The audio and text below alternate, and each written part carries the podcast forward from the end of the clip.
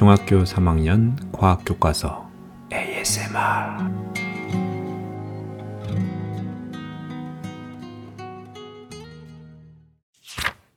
중단원 2단원 구름과 강수 하늘을 장식하는 구름 점심을 먹고 친구와 운동장에서 하늘에 예쁘게 떠 있는 구름을 보며 즐겁게 이야기를 나눈 적이 있습니다. 그런데 수업을 마치고 나오는 길에 하늘을 보니 금방이라도 비가 올 것처럼 어두운 구름이 하늘을 가득 메우고 있었습니다. 집으로 오는 동안에는 비가 내리지 않았지만 집에 도착하자마자 비가 쏟아졌습니다. 구름에서 비는 어떻게 만들어질까요? 이 궁금증을 세 개의 소단원 1. 공기 속의 숨은 수증기를 통해서 공기 중에 포함된 수증기의 양을 어떻게 나타내는지 확인해 보고 2. 물방울로 이루어진 구름. 하늘에 떠 있는 구름이 어떻게 생겨나는지 알아보고 3. 지표에 내리는 강수. 비가 내리려면 어떤 과정을 거쳐야 하는지 알아봄으로써 해결해 보도록 합시다. 소단원 1단원 공기 중에 숨은 수증기. 이 단원을 배우면 우리는 상대 습도를 알고 기온에 따른 상대 습도의 변화를 설명할 수 있습니다. 공기 중에 포함된 수증기의 양은 어떻게 나타낼까요? 햇빛이 잘 비치는 날에는 젖은 빨래가 잘 마르고 컵에 담아둔 물은 줄어듭니다. 이는 물이 증발하여 대기 중에 수증기가 되었기 때문입니다. 비록 우리 눈에는 보이지 않지만 지구 대기에는 수증기가 들어 있습니다. 대기가 포함할 수 있는 수증기의 양은 기온에 따라 달라집니다. 어떤 기온에서 일정한 양의 공기가 최대로 수증기를 포함하고 있을 때를 포화 상태라고 합니다. 이때 포화 상태인 공기 1kg에 들어있는 수증기의 양을 그램으로 나타낸 것을 포화 수증기 양이라고 합니다. 교과서 그림은 기온에 따른 포화 수증기량을 나타냅니다. 포화 수증기량은 기온이 높아지면 증가하고 기온이 낮아지면 감소합니다. 교과서 그림 포화 수증기량 곡선에서 20도시에서 포화 상태인 공기 1kg 속에 포함된 수증기의 양이 얼마인지 찾아보시기 바랍니다. 우리는 공기가 건조하다거나 습하다는 말을 자주 합니다. 이는 공기 중에 수증기량에 따른 것으로 흔히 습도라고 합니다. 일상생활에서 주로 사용하는 습도는 상대 습도입니다. 상대 습도는 현재 기온에서 공기의 포화 수증기량에 대한 실제 포함된 수증기량의 비율로 나타냅니다. 상대 습도는 퍼센테이지로 나타나는데요. 현재 기온의 포화 수증기량분의 현재 공기의 실제 수증기량 곱하기 100으로 구합니다. 해보기 활동 상대 습도 변화 알아보기 교과서의 그림은 포화 수증기량과 실제 수증기량을 비교하여 모식적으로 나타낸 것입니다. 첫 번째는 기온이 일정할 때 포화 수증기량은 일정한데 실제 수증기량이 가나다 순으로 많습니다. 그러면 상대 습도를 비교해 보면 어떻게 될까요?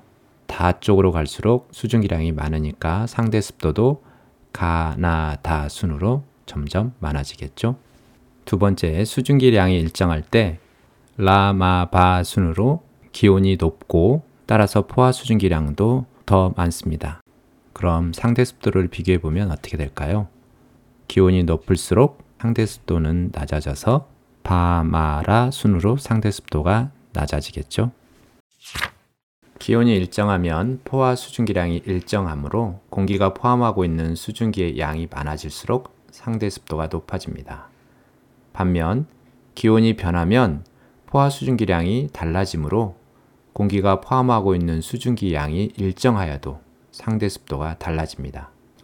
기온이 낮아지면 포화 수증기량이 감소하여 상대 습도가 높아지고 기온이 높아지면 포화 수증기량이 증가하여 상대 습도가 낮아집니다.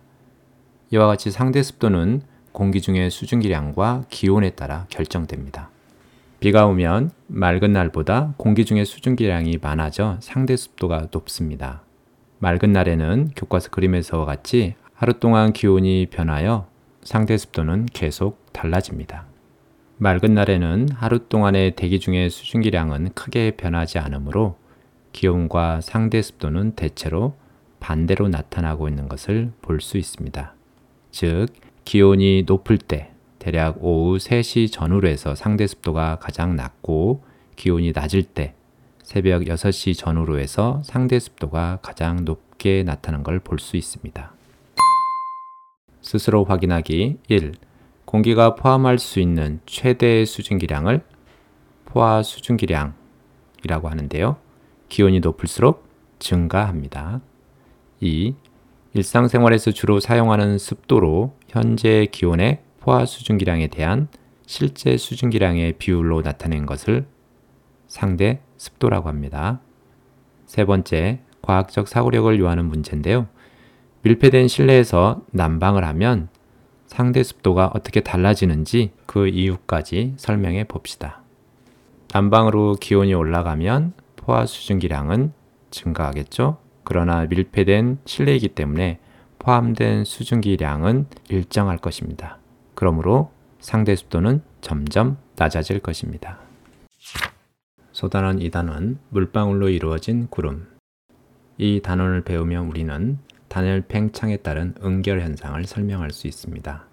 또한 구름의 생성 과정을 설명할 수 있습니다. 공기 중의 수증기는 어떻게 응결할까?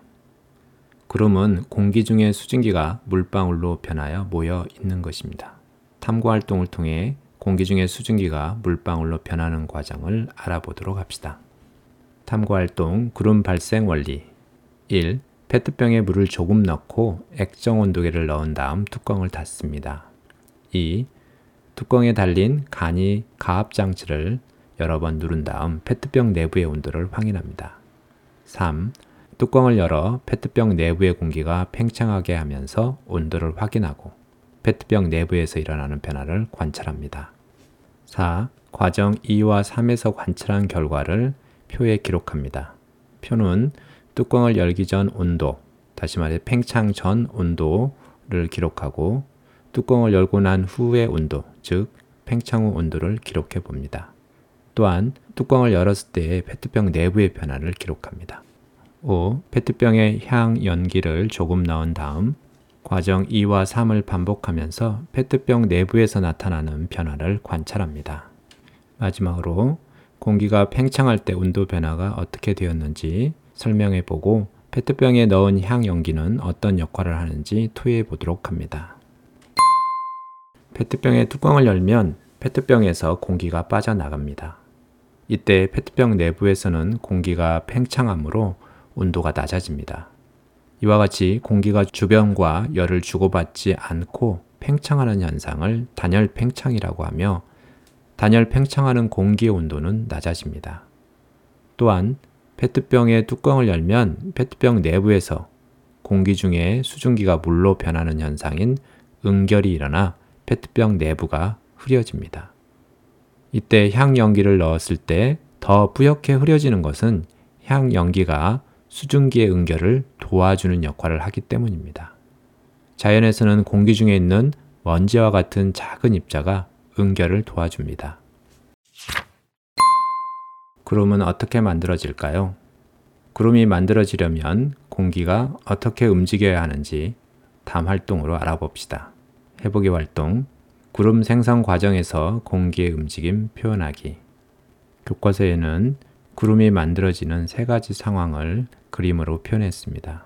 첫 번째는 따뜻한 공기와 찬 공기가 만날 때 상대적으로 가벼운 따뜻한 공기가 상승하는 그림이고 두 번째는 지표의 일부가 가열되어 주변보다 따뜻한 공기가 상승하여 구름이 만들어지는 경우입니다. 세 번째 그림은 이동하는 공기가 높은 산을 만나서 산을 타고 오르며 공기가 상승하여 구름이 만들어진 경우입니다. 이처럼 공기가 상승하면 구름이 만들어질 수 있습니다. 따뜻한 공기와 찬 공기가 만나거나 지표면의 일부가 가열될 때 공기는 상승합니다. 그리고 공기가 이동하다가 산을 만나는 경우에도 상승합니다. 그리고 지표면에서 공기 덩어리가 상승할 때 단열 팽창이 일어납니다. 수증기를 포함하고 있는 공기 덩어리가 상승하면 단열 팽창하여 공기 덩어리의 온도가 낮아집니다. 이때 공기 덩어리는 포화 수증기량이 감소하고 상대 습도가 높아집니다. 공기 덩어리가 계속 상승하여 기온이 있을 점에 도달하면 수증기가 응결하여 물방울이 됩니다. 이러한 과정으로 물방울이 생겨 하늘 높은 곳에 떠 있는 것이 구름입니다. 우리는 하늘에서 다양한 모양의 구름을 볼 수 있습니다. 구름의 모양은 공기가 상승하는 정도에 따라 교과서 그림에서와 같이 달라집니다. 위로 솟는 모양의 저군형 구름은 공기가 강하게 상승할 때 만들어지고 옆으로 퍼지는 모양의 충운형 구름은 공기가 약하게 상승할 때 만들어집니다. 스스로 확인하기 1. 공기가 단열 팽창하면 온도가 낮아져서 포화 수증기량이 감소하고 상대 습도는 높아집니다. 2. 다음은 구름의 생성 과정을 나타낸 것입니다. 빈칸에 알맞은 말은 공기 덩어리 상승. 그러면 단열 팽창이 일어나고 온도 하강이 일어나고 수증기 응결이 일어나고 마지막으로 구름이 생성됩니다. 3. 과학적 사고력을 요하는 문제인데요. 그림은 이동하는 공기가 산을 만나 상승하는 상황을 나타낸 것입니다. 공기가 상승할 때 상다 습도는 어떻게 변하는지 설명해 봅시다. 공기가 상승하면 단열 팽창하여 공기 온도는 낮아집니다. 공기의 온도가 낮아지면 포화 수증기량이 감소하여 상대 습도는 높아집니다. 소단원 3단원 지표에 내리는 강수 이 단원을 배우면 우리는 강수 과정을 모형으로 표현할 수 있습니다. 구름에서 어떻게 비는 내릴까요? 우리나라가 속한 중위도나 고위도 지역에서 만들어지는 구름은 물방울과 얼음 알갱이로 이루어져 있습니다.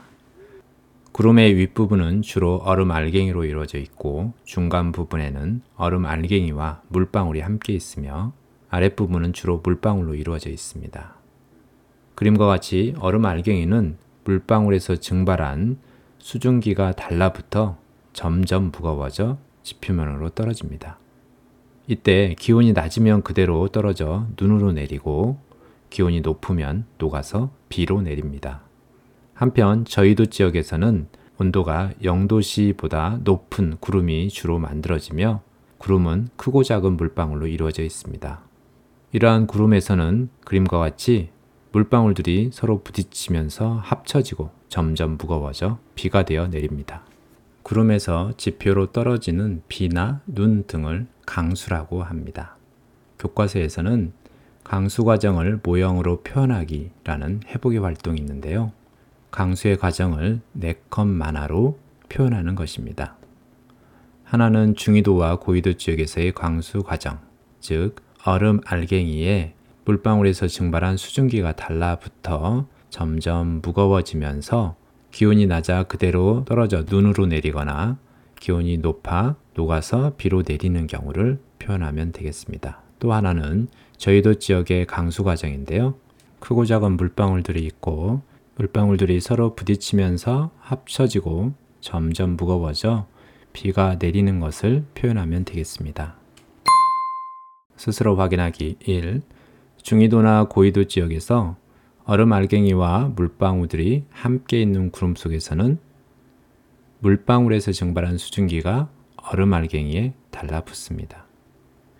2. 저희도 지역의 구름은 온도가 주로 0도씨보다 높기 때문에 얼음 알갱이는 없고 물방울로만 이루어져 있습니다. 3. 과학적 사고력을 요하는 문제인데요.